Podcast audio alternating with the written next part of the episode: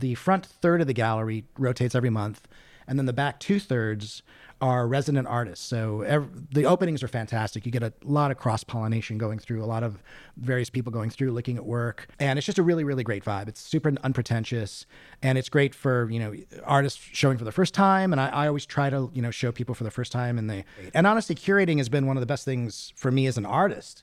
Uh, it's really sharpening my eye and sharpening my, my taste as a photographer. It's absolutely helped me. Hello and welcome to Here in L A, Carthay Circle edition. Today we sit down with Michael Rababay. Is that how you say it? We'll find out. He's a photographer, a filmmaker, and a curator. In fact, Michael recently came out with a new book of photos called California Love, a visual mixtape, where he collected fantastic photos and does something special with them. We'll talk Carthay Circle, heavy metal, and his wife who produced The Iron Chef. Let's get to it. I am here in Carthay Circle. Yes. With Mike Rababay. Or you could call me Michael Rababay. Michael Rababay. You know, someday they're going to put together a uh, mixtape of me mispronouncing all the names of my incredible guests. Nice. Michael Rababay. Yeah, Rababay, yeah. I have a, um, a, I worked in T V for twenty years. I have an announcer reading my voice on my website. It's on SoundCloud, so you could use that. Like a famous announcer with a oh, deep dude, voice? It's so good. And now, ladies and gentlemen, Michael Rababay. It's so good. What T V show was it? Uh, I I worked in T V for, God, over twenty years, and it was, um, I did, I was doing a promo, and I, I was young, so instead of just taking the, the random person that everybody used, I like spent a day going through every possible option that I had, and I found this older trailer guy from like the seventies. Yes. And then when I brought him in, the sound guy was like, oh yeah, of course we know him. He's like a legend, but I guess he wasn't working that much because he was kind of, I guess, maybe not in vogue at the time, but uh, yeah, pretty incredible. Uh, Chuck Riley is the guy's name. He's no longer with us, and the guy has the pipes. So yeah, I'll, you could play it. I'll play it for you. Perfect. Okay, well, Michael, thank you for having me in your home. Um, Carthay Circle is about a couple blocks. It's I guess it's, it's it butts right up next to the new Academy Museum of Motion Pictures. Yeah, yeah. So I, I think Carthay Circle is the west part of Miracle Mile. And Miracle Mile, I think, is mainly Wilshire. So Carthay Circle is kind of more of a circular area that goes a little bit south as well. And I, I, I don't know much about the history, although I did see a vintage, I saw a vintage photo a while ago of some marquee or some spotlight at an, an event that was noting Carthay Circle. So there may have been some theater here, or it may have been like right on Wilshire. So uh, yeah, Carthay Circle, who knew? And I would I would also maybe say the most western part of L A before you hit Beverly Hills. Uh, yeah, it butts up. This is Beverly Hills adjacent, as every landlord in the neighborhood will will attest to. Do do they list the apartments like that? I think I used to live on Pico and Robertson, and they called that Beverly Hills adjacent. Right. I even saw Beverly Wood being called Beverly Hills adjacent. So it's a pretty. I don't think it's uh, something that's uh, regulated very much. I would think that this is a great neighborhood in part because it's so central. It's honestly fantastic. I I lived here since the early nineties. Sorry, uh, since the mid nineties, and I'd lived uh, in Beachwood Canyon in the past. And I've spent a lot of time on the West Side. I have friends that live in Playa del Rey and Venice, friends that live downtown, friends that live in the Valley. And for me, it's not a big deal for me to go to, to the beach. It's not a big deal to go downtown or pop over uh, um, Laurel Canyon into the Valley. But if you're in the Valley, if you're in the, the, those are, the, these other places, like if you're if you're west of the four oh five, it's it's almost impossible once you get to a certain age to cross the four oh five. It's so it's such a it's like it's like Moses, you know, have, having to part this, the Red Sea to get a to cross the freeway um, and to leave Venice. I mean, Venice is great. You know, a lot of people don't want to leave Venice, but uh, yeah, that's what I love about this area is it's it's central. Uh, and soon you're gonna have a subway right right around here. Eventually, yeah, yeah, which, which will be fantastic. Yeah. And um, but I would think for somebody who works in Hollywood, this is super ideal. Um, also, somebody if it it, it I think out of towners may not realize how often people have to go to Beverly Hills if they're in the industry or around the industry. Yeah, a lot of doctor's offices, Beverly Hills. My, my tax lady's in Beverly Hills. Yeah, my yeah. dentist was, is, I mean, a half mile away from here. Yeah. You, you just end up around here, and if you don't live here, it sometimes it can be a hassle, like what you're saying about Venice. So, also, this building is fantastic. This apartment that you've got, Amazing. Very lucky. Our our management company landlord's super cool. Uh, it's from nineteen thirty-four, I think. And a little uh, trick on how you could tell if you if you have the original uh, toilet, you could lift up the the um, the the top of it, and it has the stamp of the date on it. And if it didn't get replaced, that'll tell you the date pretty close wow. to when the when the building was built. That's... And ours says nineteen thirty-four. I could show you over. What per- perfect perfect tip. Thank you. You've got built-ins in here. You've got high ceilings. Uh, molding, crown molding, yeah, um, it, hardwood floor, but also what's rare, I've not seen in an L A apartment. In your bedroom, you have real carpeting. Yeah, that came a little later, I think, because there was a generation that loved the hardwood or floor, hardwood floors were standard, and then carpet came uh, to be popular. And I think our generation grew up with carpets, then we wanted hardwood floors again. But uh, yeah, carpeting, yeah. I I, I like wall-to-wall carpeting. I get cold in the winter. Especially in the bedroom. How nice is it? Bedroom, yeah, it's nice to have carpeting in the bedroom because it muffles the sound also. So for oh, for noises look going at you. Both ways. Yeah. Showing off a little bit. Well, sound, sound, yeah, sound. It's true, it's true. Okay, now Michael, I know you from American Bachelor, a yes. photo book that you put out a long time ago, I feel like. When, uh, when did yeah, that we, come out? We both worked at E! back in the day. That's um, right. Where, where uh, did you work? Where, work where, what department were you in? I, I was writing and producing and uh, never directed there, um, doing doing promos, both for domestic and international. Oh. And then I did the news promos daily, which was a great job because you don't take anything home with you. You go in, you'd, you'd have a really tight deadline, but I'm good at sprinting.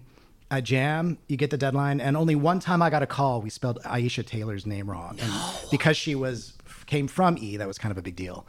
But uh, oh, this was after she had left E! Correct. She, she, she was coming the, back she was as a co- guest on the news because she was on Friends or something. Something, yeah. That maybe I think, yeah, yeah, yeah probably, yeah, probably. But I mean, but it was a great job, and so we worked at E! This the book came out.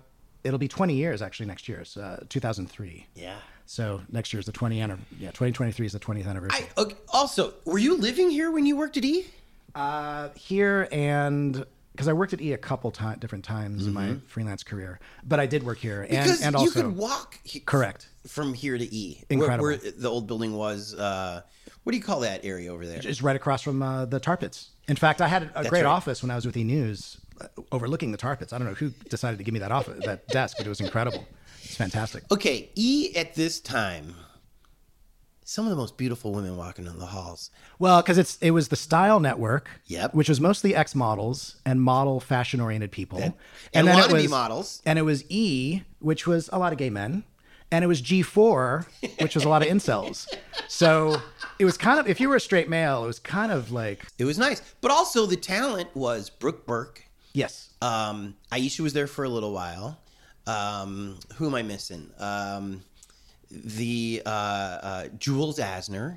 Yeah, she was always super nice to me. She was really, really, I mean, really a doll. Also, adorable. A lot of these women were much taller than your typical Hollywood um, female personality. Yeah, I think that might come from the modeling. Uh, Maybe it was. And so you'd see these beautiful Amazonian women walking walking through the halls, super happy yeah. and really nice. Because for the most part, the stuff that we covered in that building was very lighthearted. Yeah.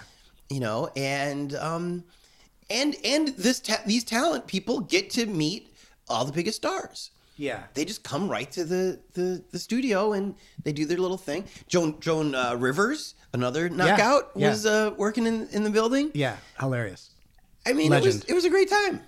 It was so great, and they didn't pay you that much to get too stressed out, I feel. They didn't pay me any. I mean, my blog is called The Bus Blog because I had to ride the bus down here. Ah, okay. I, I couldn't afford a car and work there. Yeah. And so, you were in uh, I, I did. First, I did closed captioning. Okay. And then I um, booked the studios and booked the audio rooms, which is probably where we met. Yes. Because yeah. on-air promos had locked-in times. Yeah. Not very long times, like maybe fifteen, thirty minutes in the V O booth or in the audio sweetening booth. And so often you guys would have to come to me to get a little more. If uh, if something like this Will Smith thing happened, yeah, you'd have asked for more time. Yeah. So, yeah. you know, you guys were so fast, you want fifteen minutes of time. Yeah. No problem. Yeah. So, um, boy, that was twenty years ago, and I still remember everything about that traumatic experience of working there. Yeah. Maybe note to Jordan to make sure that we uh, de Me Too, make sure that this is a Me Too friendly uh, conversation. Uh, I don't know. We were talking about Amazonian women. I, I said that they were. They're tall. They're tall, beautiful women. That is true. I, so, I I don't know what we can't. So anyhow, about. so twenty years ago, you came out with this this cool uh, book of photographs called American Bachelor. Who's this person on the cover? The shirtless uh, man. Yeah, you know, it's funny because like these were all photos taken mostly in my twenties. The book came out when I was in my early thirties, and it was really like a Valentine celebration to my twenties and being single. And the, the it documents the time in a man's life between college and marriage, you know, really between like leaving home and marriage. Mm-hmm. And um and pretty much almost everybody in the book now is married. Most of them have kids. So I could do a follow-up book, you know, of, of, of like more of a family, and mm-hmm. uh, but yeah, um, uh, but the I'm very very proud of the book. It did really well. Uh, we, um, it was at Urban, it was at Urban Outfitters for a while. It was at uh, Kitson, and I was in Paris with a friend who took me to this bookstore called Colette, or this this amazing store called Colette, and said, "Oh, oh you gotta you gotta get your book in the store." We went, and it turns out it was in a window display, so it was already there. So I was so proud of this. Uh, so pro- were you so, making a few bucks? Um, you know, it's funny with book publishing. The truth is, you it's not really a big money making uh, oh. endeavor because the cost to do the books is a I lot bet. more than a novel. Like with a novel, you could print on demand. Right. With fine art books, first of all, they're a lot heavier, so just even moving them around, you know, mm. is, an, is an expense. Distribution takes like twenty-five percent. Retailers take wow. fifty percent. So then the publisher's left with only basically twenty-five percent if you go through a distributor. And it's, and it's all color photos on a little thicker stock yeah, than yeah, your regular yeah. book. Yeah.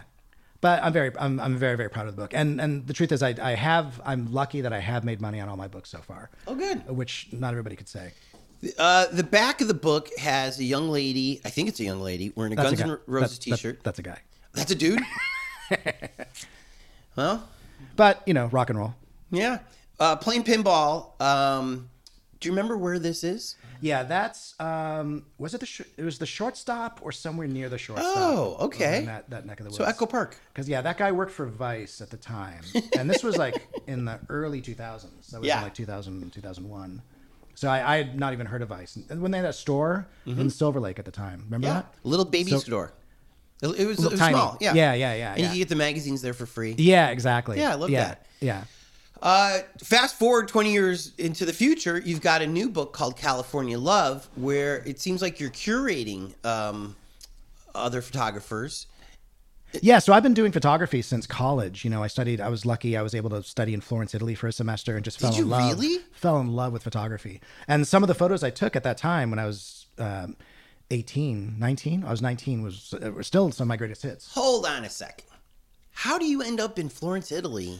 As a well, teenager, you barely get by cheating your way through language in high school, and so when but when I got to college, I had to take one or two or three units, classes of a foreign language with the program that I was in, and there was absolutely no way I could have done it, and I knew I had just had to go somewhere and immerse myself. So that's that's what that was my main motivation. So you parlez-vous Italiano? Parlo un poco, un poco. It was really? Just like over twenty years ago. Yeah. Okay, so I was in Florence, Italy.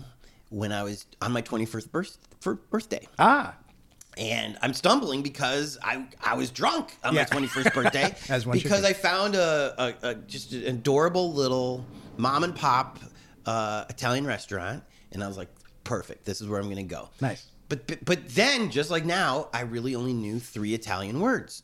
Spaghetti, vino, and grazie. Ah, okay. And so that's what I said to the lady, spaghetti, vino, and grazie. And she gives me a, a giant bottle of wine. Beautiful. But, well, I, I, I'm still not much of a drinker. And so I was like... Well, you're not supposed to drink the whole bottle. Like, they put it on the table... Sorry. I needed you there with me because I thought I had just bought a whole bottle of wine. I didn't have much money. I'm basically backpacking through Italy, uh, your rail pass. And so I start pounding this wine, and I could only drink half of it. And so when it was over, she kind of looked at the bottle and charges me for half. Exactly. And so now I'm drunk in the streets of Florence. And could be worse. Incredible spaghetti. By the way, I did not know that they don't put a lot of sauce on the spaghetti in, in a real Italian restaurant. Uh, did you yeah. notice that? Depends where you go. Uh, yeah. Sometimes but, yeah. they lay it on? Uh, I mean, every dish is different. Every there are different regions that do things differently. Yeah. Um, but uh, but man, how good is it when you're there? It was the best. Yeah. It was the best. So you were there for how long? Uh, I've been to Italy a few times. I, I did a semester, and then I was going to stay. I, I got an extension from my college, but I had met a lot of travelers who... I kind of got the sense, like, once you stop going to college, it's really hard to go back. Mm-hmm. So I, and I just wanted to finish. So I figured, well, let me just go back, finish college, and then travel. And I did. I, but let's go back even further. My father left home at fourteen. My family's Lebanese. Oh. My father left to go to Kuwait to make his millions. Uh, was rich by the time he was eighteen. Oh, so he it. did it. He did it. So I, I grew up seeing photos of my dad all over the world because he was an airline mechanic eventually. And he got to travel the world fixing airplanes and seeing, you know, speak, learning German, learning French. And so was his move like, I could fix it, but it's going to cost you? Well, think about it. Like if you if you have a problem with a car, you bring it to a, a mechanic, but yeah. you can't bring an airplane to an airline mechanic. So uh, this is at the time. Maybe things are different now, but he and this is in the sixties. He worked for Mediterranean Airlines, and when a plane broke, they had, they would fly their mechanics to fix the planes. So like kind of a house call. Uh, yeah. You get charged more for a house call. Well, you're staff, but yeah. He didn't make his millions doing that. That was, that's what, how, how did he make his millions? To, well, he was a bootlegger in Kuwait. Uh, People love to bury the lead. Well, what was he bootlegging? No, no, that was he, uh, booze. There was, if you want to get into it, there was a deal where, I mean, this is when, do a whole story on this. Uh-huh. We get my mom involved. Unfortunately, my dad's no longer with us, but uh-huh. but I, I did interview him before he passed away. Incredible stories, how ships would come into the dock and local people would do this thing where they would lie, do, and they would fill up and they would charge by the tanker of oil. But then there were some side deals where they would just line up and just go tanker to tanker. So you'd be filling up like multiple tankers and they would charge for one tank. Like there were all these like side deals going on. So it was like a really wild, wild west time. My dad wasn't involved with that. But um, it was a pretty, we're Christian and it was a Muslim country. And so drinking was verboten. And uh, right. my, there was some place where you could go and everything was like a dollar. It, it was like a bottle of Johnny Walker or like a cucumber. Everything was like the same price, just like, or credits or something like that. And yeah. my dad met some Westerner who had access to this. And he was having her buy the stuff for him. And then he would sell it for like, a, he'd buy for a dollar and sell it for a hundred dollars. Like, cause Good you're man. not allowed to have alcohol. And he, it was, it wasn't against his religion. Uh, my dad had nothing against whiskey. So, uh, yeah, oh, there was a lot of money man. to be made until they got, got caught. His partner, I don't think, made it out of the country. My oh. dad just like had to leave everything and like leave like with like immediately. So he just had to pick up and leave. Wow. Uh, but, uh, there were many, many other stories.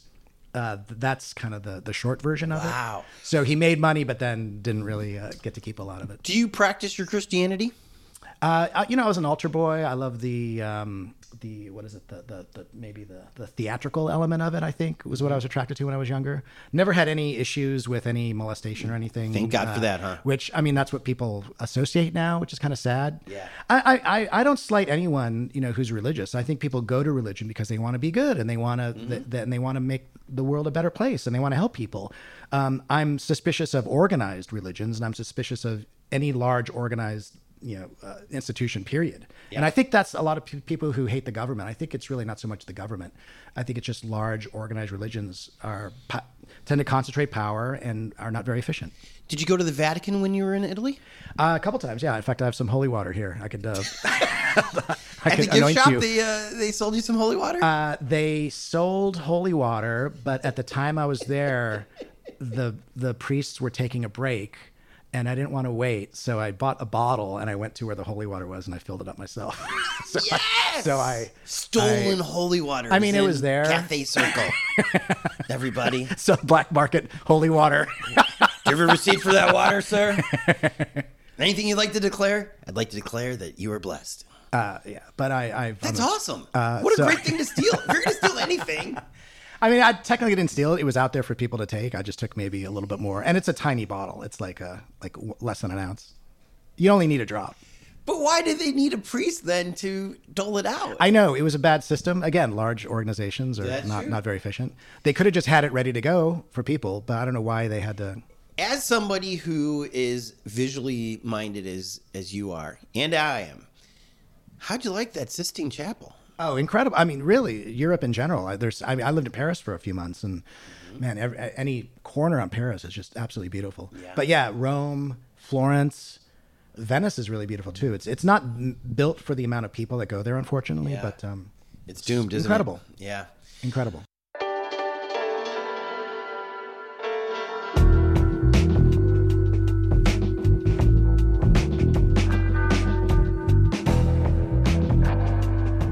Okay, so back to California. So you compiled California Love last year? Yeah, so I've been a photographer since I was, you know, eighteen, and I've been curating for the last, um, you know, like third of my life. Uh, I I'm the I'm the photo curator at the Hive Gallery and Studios downtown on Spring Street. This is my eighth year. We currently, well, we have a, an exhibit up every March, and twenty twenty, the theme, the theme changes every year. We did like a naked versus nude. We did street photography. We did analog versus digital. We did a fine art show. We we change the theme every year. Spring and what? Uh, spring near seventh. So it's across okay. from oh, like that perfect, food court. Perfect location. It's great. Yeah. You yeah. have tons of foot traffic there. Uh, yeah, yeah, they do. And then they just put in two huge towers of apartment buildings. So we're hoping that's good for business, which has been good. I mean, we get a lot of walkthrough. And yeah. So is is the goal of this gallery to sell this these prints of these photographers? Yeah, I mean, the goal with any gallery is to sell work, right? I, you know, you got to pay I, the rent. I, Lord knows, I don't there know are, nothing are, about making money. There so. are some galleries. There's a, an, a right now there's a Barbara Kruger exhibit at LACMA, which I highly recommend. Oh. And there is a gallery across the street that has work that they're not selling. So sometimes there is work that's just shown, mm-hmm. um, you know, with larger, more, more, you know, prestigious galleries. Um, but the Hive is great. It's um, the the oh, the the the front third of the gallery rotates every month, and then the back two thirds are resident artists. So every, the openings are fantastic. You get a lot of cross-pollination going through, a lot of various people going through, looking at work. And um, it's just really great. Uh, Nathan Cartwright, uh, who's A K A King B, uh, runs the place, has been running it. We're going on seventeen years now. April's their seventeenth year anniversary show, seventeenth or eighteenth year.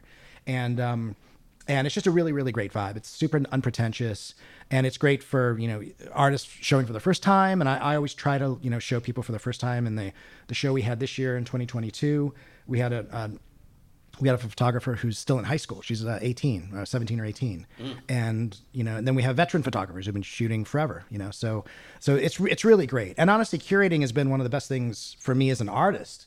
Uh, it's really sharpening my eye and sharpening my, my taste as a photographer. It's absolutely helped me. So, uh, what's your go-to uh, camera? Right now, it's the iPhone. Uh, you know, because it's something you have on you at all times. Uh, but I'm a Nikon guy. I've been shooting Nikon pretty much from the beginning. Which which iPhone do you have? So I this is my big splurge. I'm normally pretty frugal, but I lease the iPhone, so I get a new one whenever the new one comes out, because mm-hmm. I, I it's the camera that I have on me at all times, and I want to have the newest camera, because mm-hmm. I'm always going through and taking photos, and the photos really look great on the iPhone. So that's a thirteen. Correct. Yeah. yeah. But if you but they look great on the phone, but if you blow it up and if you're making a print, sometimes it will fall apart. So mm. um, in in in natural light, within a lot of sunlight, it looks great, but a little bit darker, it looks good on the phone, but if you blow it up, sometimes it can fall apart yeah. when you once you go to three hundred D P I. But it's still, um, but it's still great. It's it's it's an incredible camera to have it on at all times. So you know, I try to take walks. You know, my cardio is walking for one to two hours a day, so I always have a camera on me, which is great. Yeah. But I have a Nikon. I also have a Fuji pocket camera, and I just got a, a Ricoh uh, G R three, which I love. I just got that, so I'm just starting to play with it. Um, help me with this. I love people, obviously. Great. I love taking pictures, but I get so nervous when I want to take a picture of a stranger, especially yeah. out in the world. Yeah. And I'm fifty-five now.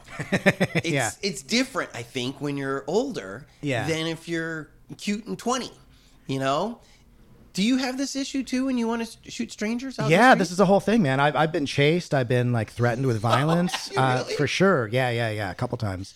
Uh, more. Yeah, a few, a few times. Yeah, and um, it's tricky. And I really think you know, it's, I think now people are mo- actually more sensitive about having their photo taken. Yeah.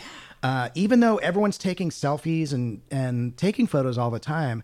I think maybe people are just more aware of photography. People are more aware of having their photo taken. Mm-hmm. Um, it's strange. I I feel like I used to be able to get away taking photos more, but some of these cases I talked to you about were all with film back in the day too. So, right. so it really depends where you are and the circumstance and everything. It, it is weird. And, and I think it's also kind of weird about parents and their kids. Sometimes they'll put cartoon pictures on the kids' faces and then oh. put it on Instagram so that you don't see the kids. And it's like, what are you protecting? Like, we we know there's children in the world. It's really, think? you know, and this is, I, I really think it's easier for women, street photographers, to take photos of kids yes. because men are autom- It's automatically assumed that you're uh, up to no good. A perv. Yeah. yeah.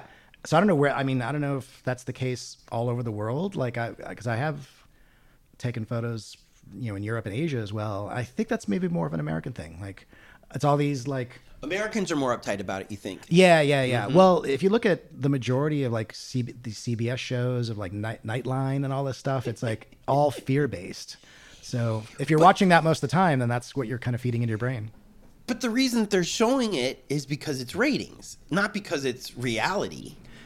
Yeah, I mean, if you look at the percentage of maybe the media that you're watching and stuff you bad stuff you hear about, which is salacious and does get ratings, yeah. versus the reality. I mean, uh, uh, yeah, I've, I've heard some funny stories of like uh, this one friend of mine, Jerry Weber, talks talks about, and he's kind of a uh, he, he has skin issues, so he, uh, he he's he's very sensitive to, to to his skin is very sensitive to the sun, so he has this hat that co- kind of covers up his face, and he's on the beach, and he went to take a photo of a kid, and got to the point where there was an angry mob uh, pointing at him, shaming him as a child molester. He's all, dude, I'm just trying. To, I just took one photo.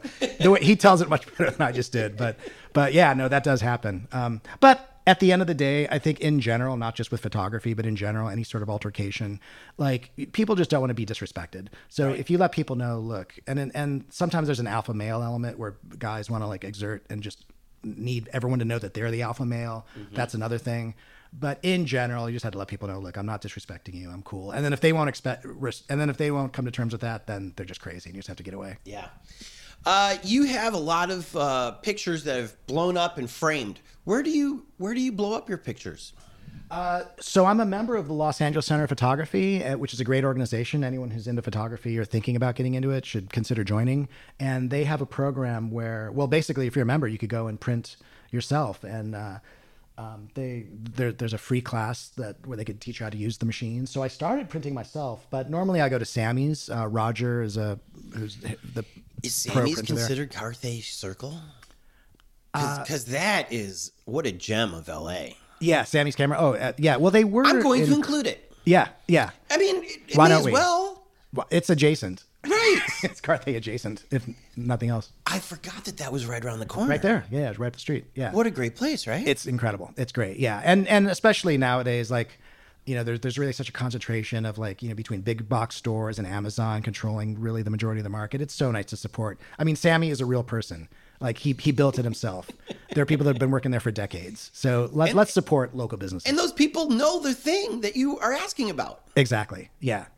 I mean, it's it's it's so rare. I mean, again, I'm showing my age, but you've you've a really nice stereo system in here. There used to be a day where you'd go to the stereo store and the guy knew what the hell he was talking about. Yeah. And would tell you about the speakers and how to lift them up from, from your, your hardwood floors. Yeah. And there was actual geniuses. Yeah. I mean, I guess that's the only place left with a genius is the Apple Bar, you know? And but but at a camera store, it is important to know the difference between one thing or another or or all the accessories that can go with those. And so who better than a guy at Sammy's Camera who's been there forever? It's great. And so maybe you save a couple bucks by buying online, but you don't know if it was you know, where it came from, if someone else had it before. I like having a relationship with, with people, like, cause I, I'm going to be buying cameras for the rest of my life and I'm going to be, so it's just a resource, you know, where you could go and ask a question and then you buy the camera and a year later you could go in and you could ask, you know, about settings or whatever. So it's, you're paying to have that relationship. Maybe it's a little bit extra, but it, to me it's worth it. I, I don't even feel like it's that much more. It's not that much. And, and Sammy has deals all the time. Yeah. And sometimes it's no tax, you know, fourth of July special, no tax. Yeah. And you're like, thanks, bro. uh, okay, so this this photography place that you go to, how much does it cost um, to be part uh, to be a member? Oh, L A C P, I think it's around one hundred dollars a year, and you get discounts on uh, all the all the lectures and seminars they have, all the classes, and they have photo contests. So, you know, it's a good way to, you know, keep your eye sharp and keep motivated because they have different, um, you know, every every couple months they have like a new contest, like street photography, fine art, you know, var- various things. So it's one hundred, where's it based? Uh, we're in between locations right now. It was on, it was in Hollywood, then it was on Washington, and because of COVID now we're moving. Um, so it's, undis- un- it's undecided or undisclosed as of yet. So it's a hundred bucks and I get to print out stuff? I mean, that yeah. pays for itself, right? Oh, one hundred percent. Yeah. That's yeah. amazing. Yeah, one hundred percent.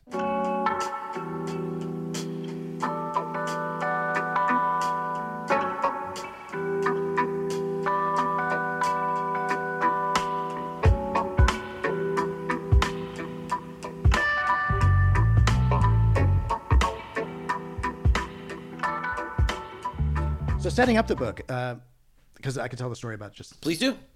So the California Love, a visual mixtape, um, started as an exhibit at the Hive Gallery in twenty twenty. And I knew um, twenty twenty was going to be, it was an election year, and I knew it was going to be a contentious election. And I have a lot of family and friends, or I have a lot of family and some friends that voted for Trump and really? leaned to the right.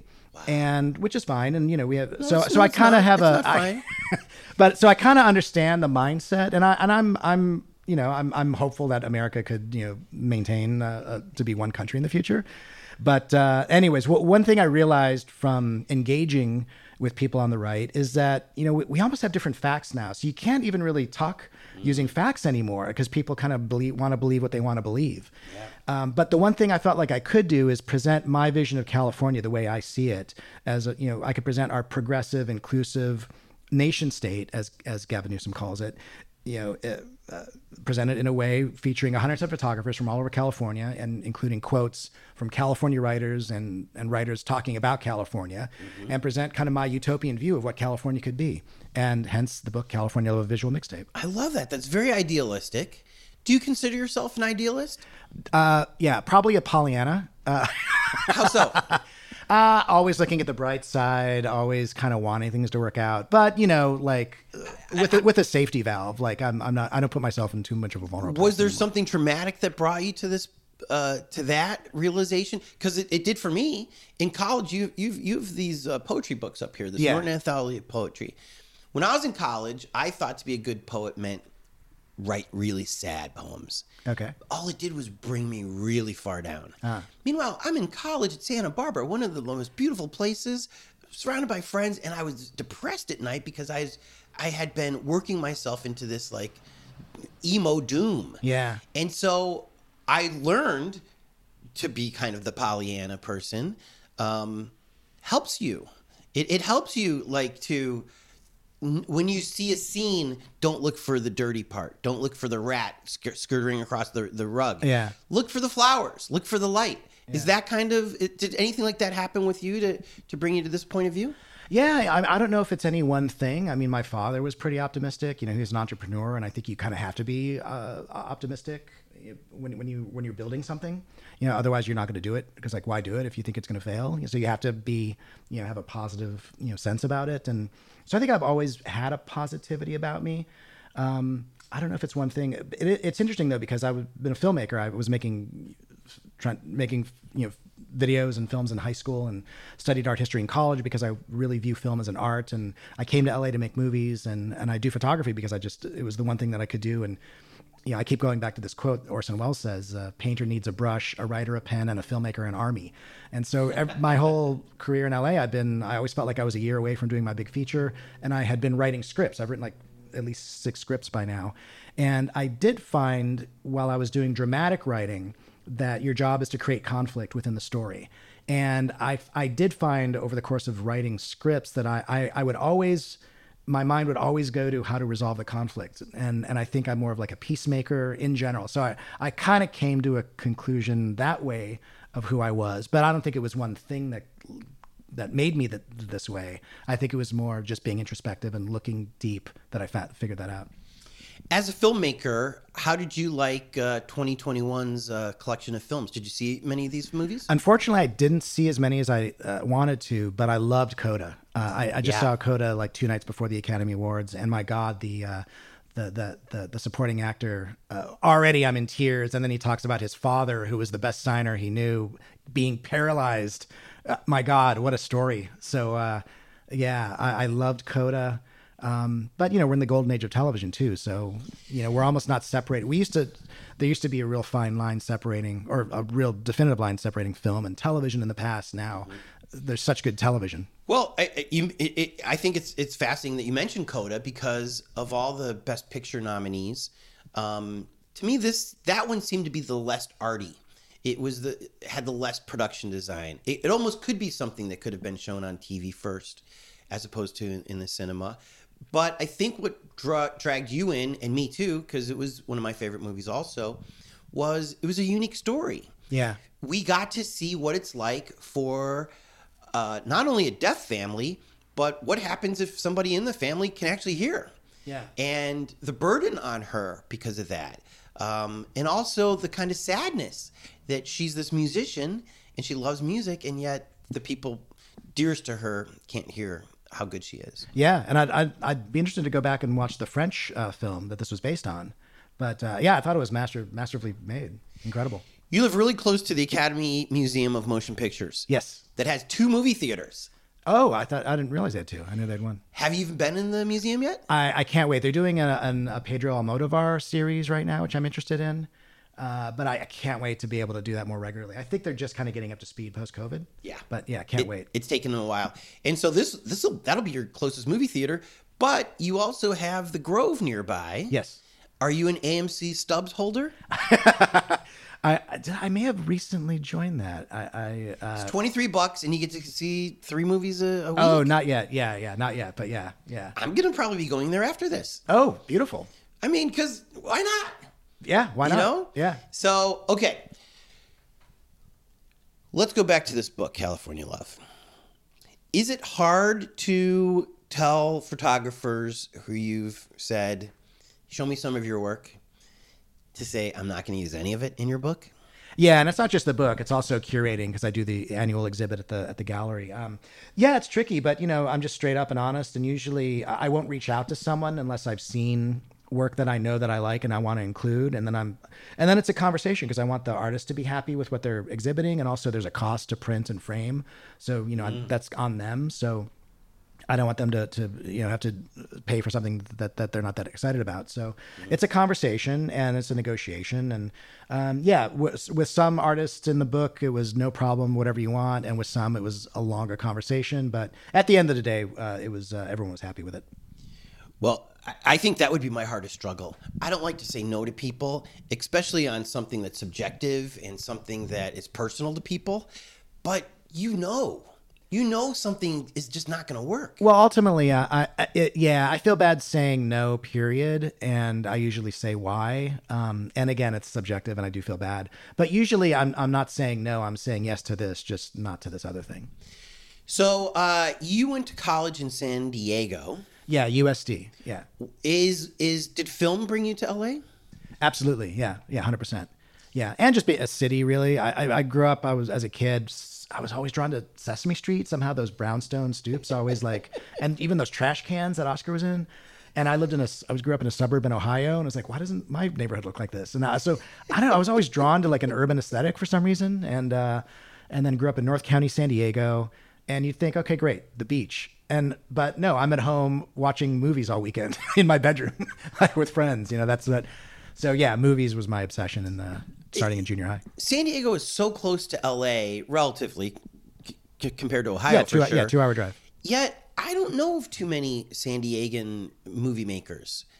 Is is it because they all just have to come up to L A? Or is there a scene down there I'm not familiar of?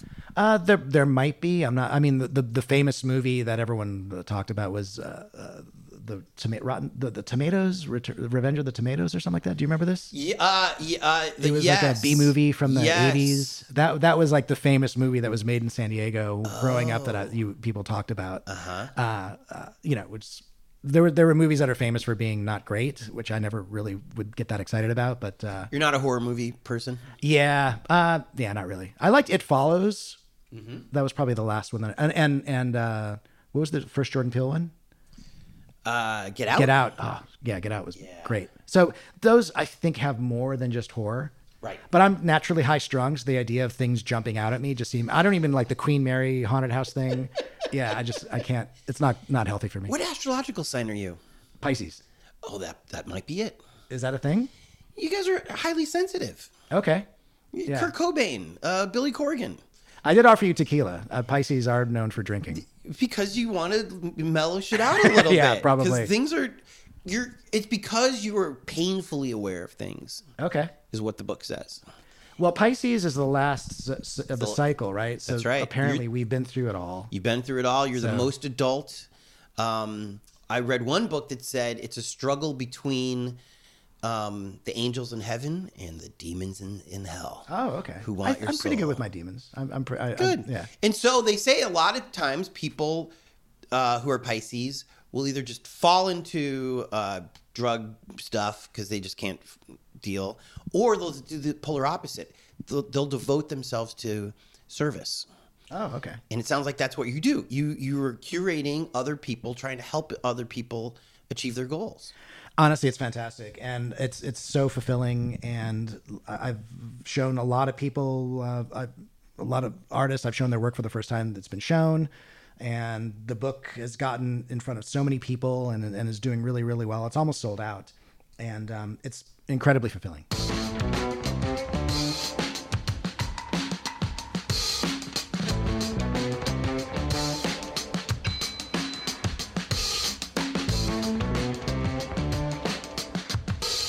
You live with your wife here in this beautiful home. Yes. How did you guys meet? At E! Really? Yeah. She was one of the pretty girls walking through the halls? She was one of the hotties. Uh, I wasn't dating. I didn't ask out because I, I was worried about, I didn't want to like, right. you know, uh, shit where you eat sort of thing. Yeah. Um, but she, I just made the exception for her. Yeah. And to this you day, you couldn't I help herself. Up, oh yeah. She's, uh, w- was she she's working in on her promos too? No, she was fresh off the boat from Colorado, uh, running tapes. Uh, she was the tape runner, which thank God because I got I was I needed tapes. I was a so producer. She was totally at the bottom of the oh yeah food yeah, yeah. chain. Yeah, I met her like with, when she just moved. And so, what was your move? It's a I funny mean, cause, story cause, that she's no disrespect, by. But on-air promos isn't going to really wow a girl, is it? I guess it's all relative, right? If you're a tell your story. It's a great story. Um, at the time, Gil Garcetti had an exhibit of photography on the Disney Center, which was just opening up. This is two thousand three, fall of two thousand three. Um, he was the D A of L A. Was he? I can't remember if he was insurance commissioner of the state or... Oh, well, at some point he was the D A. Yeah, that makes sense. Yeah. And and not like the nicest kind of fellow. And I think it was Mayor Garcetti's father, right? That's right. Okay, got it. So anyways, he was into photography. He had an exhibit. So I saw her and I invited her to go. Uh... Randomly, I don't even know how. I think I think I saw her, and I was like, I, I need to talk to her. And then I saw her again. I'm all, okay, I need to talk to her. So I pretended to make a phone call or something. Waited for her, to, and she happened to walk by me, and I started talking to her. I can't even remember what it was, but it was just totally freewheeling. Uh-huh. And uh, invited her. She's all great. She gave me her number. I called, wrong number. It was a bad number. So I'm thinking, oh no, like oh. So mixed signals because she was really nice to me. Yeah. So then I see her again. And she's like, yeah, what happened? She's like, I was ready. I went, wait, are you serious? Because I was the wrong number. And, I, and I, I was very organized. I always carried a, a clipboard with me of all my work. And I said, no, it was the wrong number, you see? And she's like, oh, no. So she gives, she gives me a number. Okay, great. I'll call you. Wrong. Second time, wrong number. What? Yeah. Yeah, wrong number. Second time. So then I'm all, okay, now she's fucking with me. Now, like, I, now I'm going to get H R is going to get involved. I'm And I like my job. So I'm avoiding her. And then we run into each other again, third time. And we, oh, hello, yeah, how are you doing? Yeah, great, yeah, oh, yeah. How's it going? Oh, great. She's like, you know, I thought you were going to call me. Oh, I did call you, and you gave me the wrong number, and I pulled it out. I, this, the second time I pulled it out. And, and she's like, oh, I'm so sorry. It's she, It was a new number. She had just moved here, and she, turns out she has dyslexia. So she gets embarrassed when I tell the story. But uh, so she's uh, so I said, don't give me your number, but my book is coming out, American Bachelor, next Saturday. Here's the Here's the info. You want to show up? I'd love for you to love to see you. If not, totally no big deal. So she showed up, and what's funny is the book came out on a Saturday night. Was our like really like that was when I released it to the universe. It was like the first book signing party as a distributor is getting it into stores. It was, it was it was the first time people got to see it, and forty-eight hours later was our first date. So my bachelorhood yes. with the book, yeah. So wow, where'd you take her on your first date? Uh, sushi. I was at the time I was living in Pico and Robertson, and just a local sushi place. It worked out. Was it? Was it? And we watched The Office, the Ameri- the British Office. I had a friend had turned me onto it. No one had really seen it yet, and I had a V H S because uh, I, I was doing air checks at, at E. Basically, you just get someone else to record it because I, I didn't have cable at the time. I wasn't paying for cable at home. So, so you take her to sushi and you say, "Hey, you want to watch some some Office?" Then we watched at, The at Office, and and, and like, then she saw my record collection, and we just hit it off. The and record collection wooed her? I think she mentioned, yeah, we could ask her, but I think she uh, attributed that, or just having good taste. I was playing music also, so she liked my taste in music. How long did you guys date till you uh, popped the question? Oh, we were together for a while, and then we eloped. So we eloped ten years to the day from our first date. Which was also, we basically eloped, got married that. Uh, Vegas? Sea Ranch, uh, north of San Francisco. It's a little chapel. It looks like a Hobbit chapel. You can you can have a, I, I mean, I don't want to call it a quickie wedding, but it, it was a Vegas style. It was our spiritual wedding, and then a year later, we uh, got a bunch of friends together at the Rainbow Bar and Grill on Sunset, really? Which is one of my favorite bars in Me the too. World. Oh, I love the Rainbow. Yeah. Do you ever go Wednesday night, metal night? I don't know if they're doing it yet. You know, um, no. Yeah, I was into heavy metal when I was younger, like old of, old of school course. Metal, Judas Priest, Maiden, yes. Scorps. Yes. You get these studio musicians who go show up and they could hit all the high notes. Really? And you're in a small room, so you're you're feeling you're feeling the music. You know, I was at the Long Beach Arena for Live After Death, Iron oh, Maiden. Okay. Scream wow. for me, Long Beach. I was screaming. Beautiful. Beautiful. Oh yeah, I love the metal. I didn't see any metal in your racks. Have you gotten rid of it? Rob, no, it's it's it's is there, there is it in there? It's there somewhere. All right, good. Yeah, huh? Yeah, Rob Halford of Judas Priest lives in San Diego now. Lives in Hillcrest because he's yeah, an out gay man. Sense. Yeah, exactly. He's out now. So, okay. Yeah.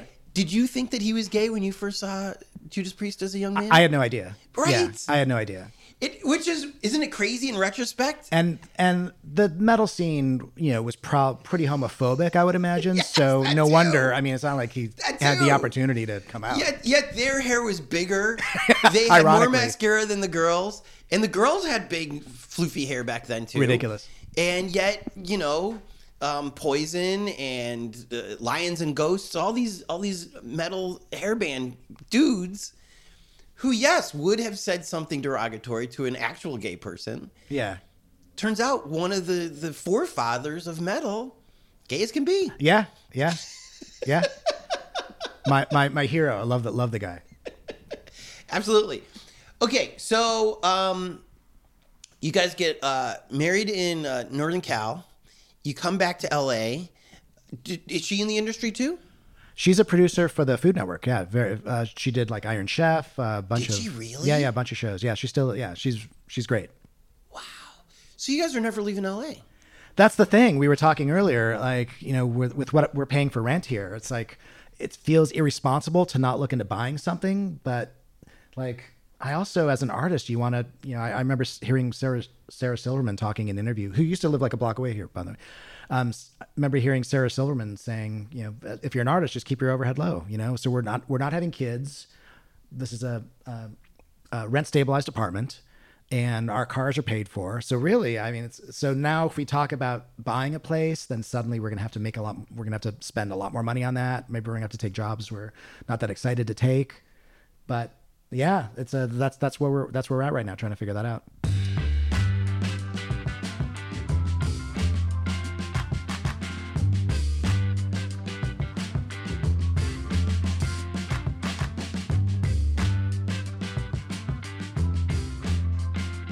When people come to the Academy Museum or any any place around here, the the the, the Peterson, the, the corner where uh, uh, Biggie Smalls was murdered. Oh yeah, yeah, right there, yeah. Um, where should they go next that only a local would know?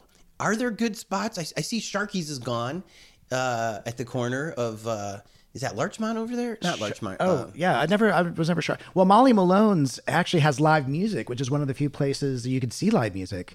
And I heard someone talking about the Mint. I think it was the guitarist you had on recently. Yeah. Talked about the Mint.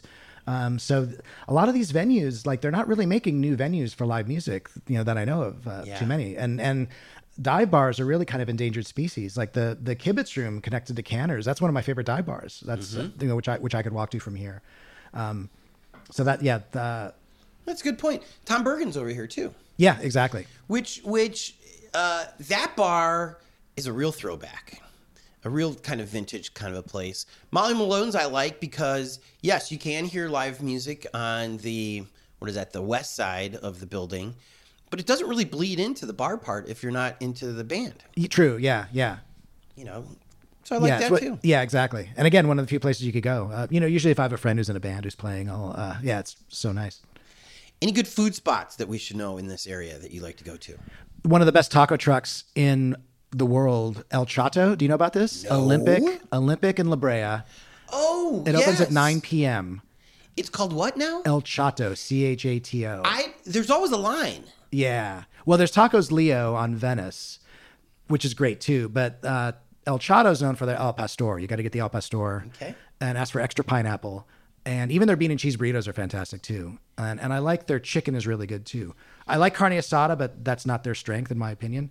So I, I would get those three. I would recommend those three things. This is in the corner across the street from... Um, there's an A M P M there, and yes. there's that Top Round. Is that what it's called? The, Top Round. Yeah, across from there. Have you been into Top Round? Uh, I've been there once, but usually if I'm there, I'm going to El Chado. Right. But can you explain to me what Top Round is?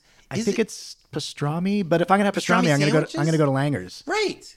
Yeah. Yeah, that's a tough market to crack uh, in L A. Have you had the extra lean at Langer's? Go, yeah. Yeah. The extra yeah. lean pastrami, number nineteen. It's yeah. legend. It, it, I mean, it and it, it sucks for everybody else, but okay, I'll go to the Hat from time to time if I'm in Pasadena. Okay. Or or somewhere east uh, east L A-ish-ish. Yeah. And I see the Hat because it's also old school. But but I always think about Langer's. Yeah, Langer's. Yeah. Well, I think Jonathan Gold said Langer's was better uh, better pastrami than New York. And, so. and he he he's he's the he, He's the gold standard. Yeah, yeah, yeah, yeah. All right. Any uh, shout-outs you want to make for us? Uh, anybody that you respect and love that you want to say thank you to? Who helped you make this book? Did you make it all by yourself? The book's incredible. Um, Damon Robinson is the illustrator who um, also designed my first book, American Bachelor, and he did the cover for my second book, Folsom Street Food Court, uh, which we're not talking about because it's based in San Francisco. But we can talk about it briefly. So you lived in San Francisco. I did, and I went to the Folsom Street Fair and the uh, Haight Street Fair. And what I like about this book for people who have gone to this is a lot of naked people, which is representative of, of this street fair. A lot of gay naked dudes who it, it's it's interesting. I'm sure there's gay naked dudes in L A, but you see them a lot more in San Francisco. Uh, certainly at the Folsom Street Fair. So did you go more than once? You were there for yeah, a few every, years. Every time I could. Okay. Because it was different up there as far as street fairs go. There was no admission. Yeah. And it really is the thing of that weekend. Like everybody knows about it and everybody's excited about it. Whereas yeah. here, it's kind of like, oh, street, the street's going to be blocked off. Like it's a pain in the ass to people over here, which is why I guess the Sunset Junction Street Fair is no longer. Um, I think there was a scandal with that, with the guy. And there's a it. scandal, but elect me as mayor, and I'm going to bring that bad boy back. Beautiful. I, I mean, would love, I would love to have you as mayor. Because of what our friends in San Francisco has shown us about those street fairs. Yeah. Well, San Francisco people walk. Here people drive. That's so true. That's probably a factor. That is true. But uh, but yeah, no, certainly Folsom Street uh, Fair, a lot of people will go once, and that's kind of all they need to see. But but for me as a street photographer, and as someone who's into people watching, it's just gold. The streets are paved with gold. So, so they, they never return because it's a little too erotic? Probably, yeah, for the people who don't return, yeah. That's too bad. Where, whereas me, I have it on my calendar, and I yeah. try to make destination trips to go. I mean, I'm as straight as it can be, but these gay guys are, like, they're pushing the envelope. If you're into people watching, it's people who are parading who want to be seen and want to be watched. So it's so kind on page, of a on page seventeen, storm. You've got a guy with a knitted pig hat on and studded black, like a like a Speedo almost, wearing pink uh, knee-high socks. I'm sorry, but I have to look at that guy oh, if yeah. he's walking by. Yeah, and yeah. he wants me to look at him. He yeah yeah. He's not going to say what the F are you looking at. And so we should be looking at each at? other and. Bonding. Exactly. What is the, what is under, the crime there? He's under a sign that says, ask more of your phone. So, yeah. And he's in line to get a hot dog. So yeah, there's, that's and, a great photo. And, and I don't know, again, I'm a Christian like you are. When Jesus said, love your neighbor, I think this is what he was talking about. He's saying you've lots of neighbors and they're all different. Love them. Just like I loved you. Yeah. Like it's it, it, there's there's no asterisk in the Bible except for the guy with the pig hat. And I think we're finding, I mean, like this is what makes California unique. I mean, California is a place where we're pretty accepting, uh, more so than a lot of the other states. Certainly, um, a lot of red states. We're accepting of like a lot of different, you know, uh, lifestyles, and and and it's like live and let live, you know. And and if you want to talk about freedom, I mean, I think you have a lot of freedom here, um, and that's something to be said. And and. When I was making the California Love, a visual mixtape book, that was something I kept thinking about. Like, why why California? Why is California this way? Like, why over the past hundred years have we evolved to have, you know, this mindset, this like more freer mindset? Uh, wh- why do you think? It's a conversation. I think because when, and you should know this as a European traveler, I think the more people you have at the party, somebody's going to stand up and say either something really, really awesome and everybody claps, or something really, really stupid and everybody boos. Yeah. And I think that's good, and I think it's healthy. And when I first moved here from the Midwest, I was saying the stupid shit. Ah. And I got booed. And either I got booed privately, or I got or a pretty girl would pull me aside and be like, don't say that. And I was like, oh, that's not the way to do it. So society, I think, can pull us out of our not greatest moments into a, a more enlightened thing.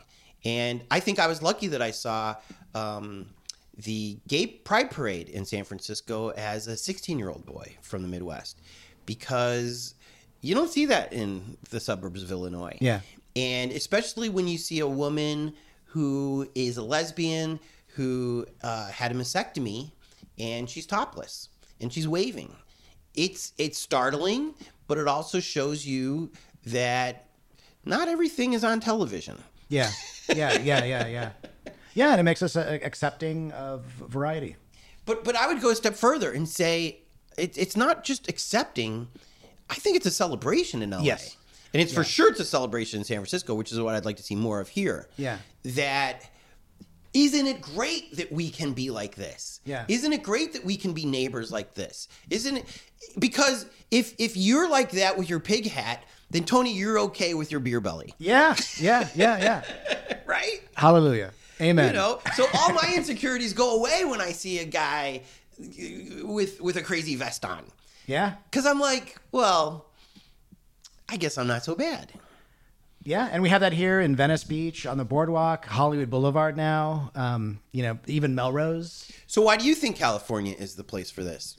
I think it's evolved over, uh, yeah, over the last century. It just didn't happen overnight. And, you know, the sixties, you had the Summer of Love, which is really centered in, in San Francisco. You had, um, you know, even like the beatnik scene, you know, is known, Greenwich Village is mentioned, but also uh, North Beach in in San, in San Francisco, and, you know, the whole left coast jazz scene. And then the music scene kind of moving here, like in the sixties, blowing up in the seventies and eighties, uh, the music industry leans, you know, pretty progressive, and, you know, because you're always, you know, trying to f- look at new ways of doing things, you know, so that, that has kept, uh, I think, the attitude kind of more open. Uh, and, and I, th- I think a lot of factors have kind of culminated. And it's interesting when you, you, you think about, there's a lot of old money in San Francisco that's definitely more conservative. And I think there definitely is like a conservative, you know, element. And these are probably people that own a lot of the land here, but the attitude definitely is more progressive. And in the California book, I think I think we pretty much uh, state that pretty pretty clearly. I also think that there needs to be an escape for people who feel repressed in their hometown or their home state. There's a place you need to run away to and really explore who you want to be in the future, who you know you are now. And that ain't Alabama. Yeah, yeah, yeah. Right? Yeah. And, and so you, I think L A, to your word of accepting, is very accepting to to those things. It's also accepting to your Trump relatives.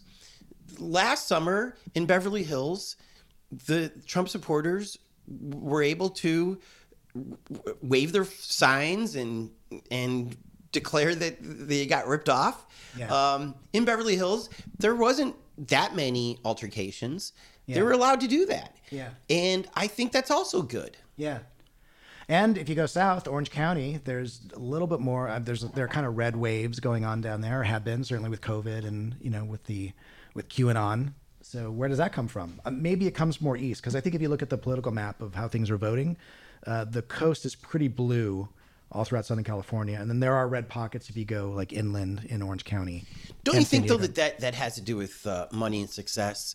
That when you when you can afford a five million dollar house, um, you don't want anything to change because you feel like you're you're doing fine. Don't uh, rock the boat. Yeah, it's not just that, because there are a lot of rich liberals, you know. So that's not so.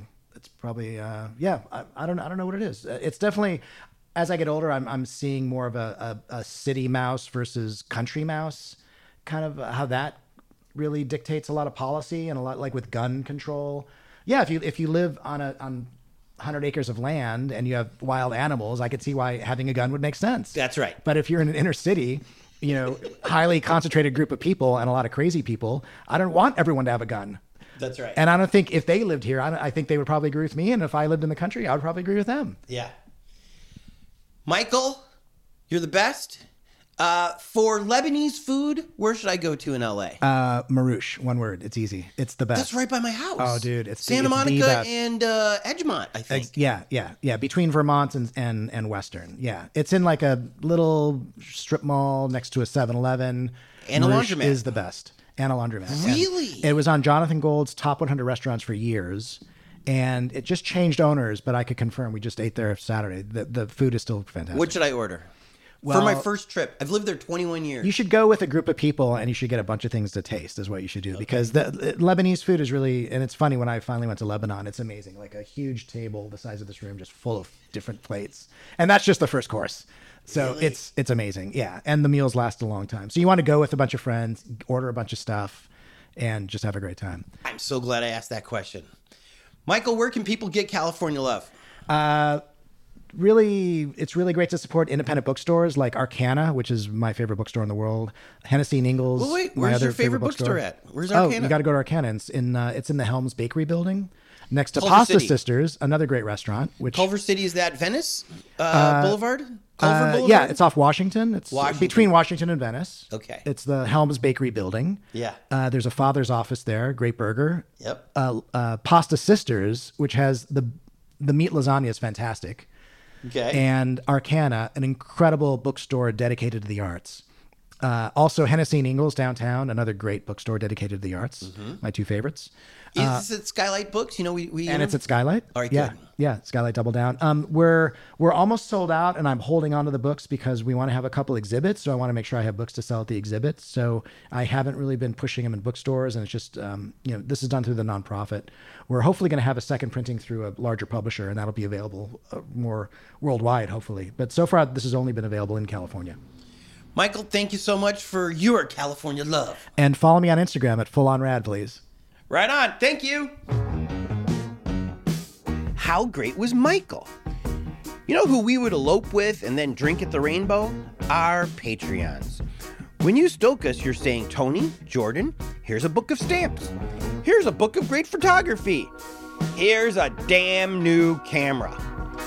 Every donation you hand over helps us keep this insane project a-rolling. So shout out to our Patreons, Nancy Rommelman, Sean Atlow, Matt Mills, Sean Wallace, Greg and Molly, Jamie Taylor, Mark Johnson, Kira Ann, Barney Grinke, Ben Welsh, Henry Furman, Jen Adams, The Lonely Chair, Trevor Wilson, Bree Wild, and Dougie Gyro. Want to hear your name at the end of next week's show? Just go to patreon.com slash here in LA and give till it hurts. Also, shout out to our Angelinos.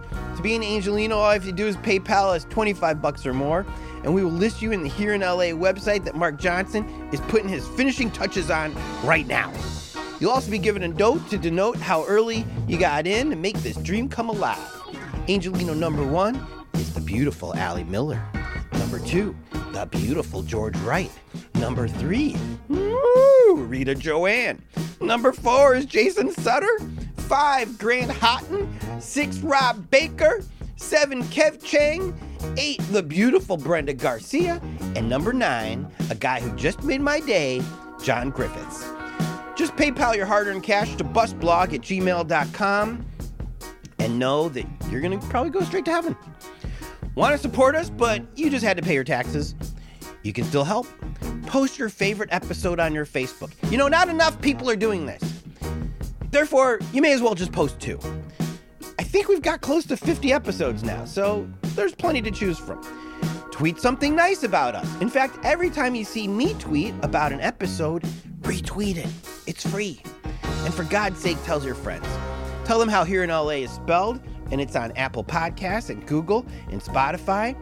Here in L A is produced by myself, Tony Pierce, and a man who gave me his car keys for a week and said, just don't lose the baby seat, Jordan Katz.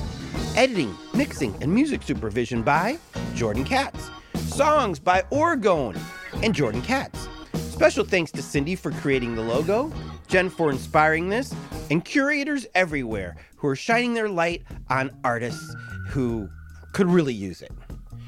Scream for me, Long Beach!